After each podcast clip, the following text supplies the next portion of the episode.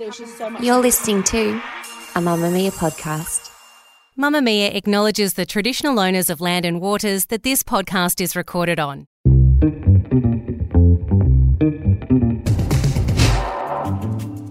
From Mamamia's daily news podcast, The Quicky. Hi, I'm Isabella Ross with your evening headlines for Wednesday, May 3rd.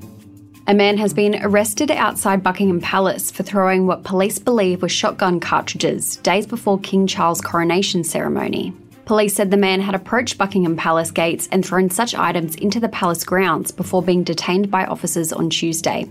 A knife was also found on him. Buckingham Palace said neither the King nor his wife Camilla were at the palace at the time of the incident. It comes as police and security services prepare for the coronation on Saturday, which is expected to draw large crowds.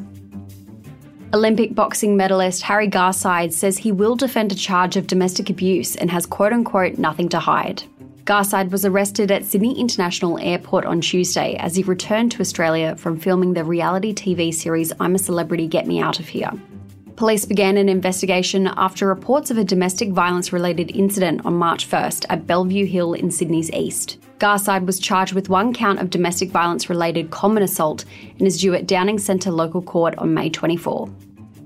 High profile New South Wales environmental activist Violet Coco has been arrested after spraying a gas company's logo on a Perth police station. An activist group says it was an act of solidarity with local campaigners targeted by Western Australian police amid an escalating crackdown on protesters associated with climate inaction. It comes after the New South Wales District Court in March wiped Coco's 15 month prison sentence for parking a truck on the Harbour Bridge and blocking a lane during morning peak traffic in April 2022.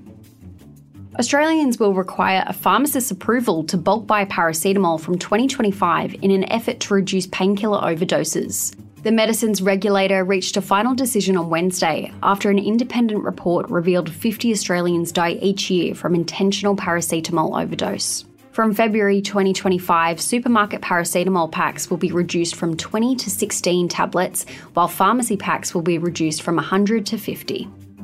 Lastly, thousands of film and television writers in the United States are heading to picket lines after union negotiators called a strike. It has sent Hollywood into a bit of turmoil, disrupting TV production as the industry wrestles with the shift to streaming. For TV viewers, the strike's first impact will be seen on late night talk shows such as Jimmy Kimmel Live. That's your evening news headlines. If you want more from the Quicky, check out today's deep dive on how HECS is stopping some people from owning a home. The Quicky, getting you up to speed daily wherever you get your podcasts.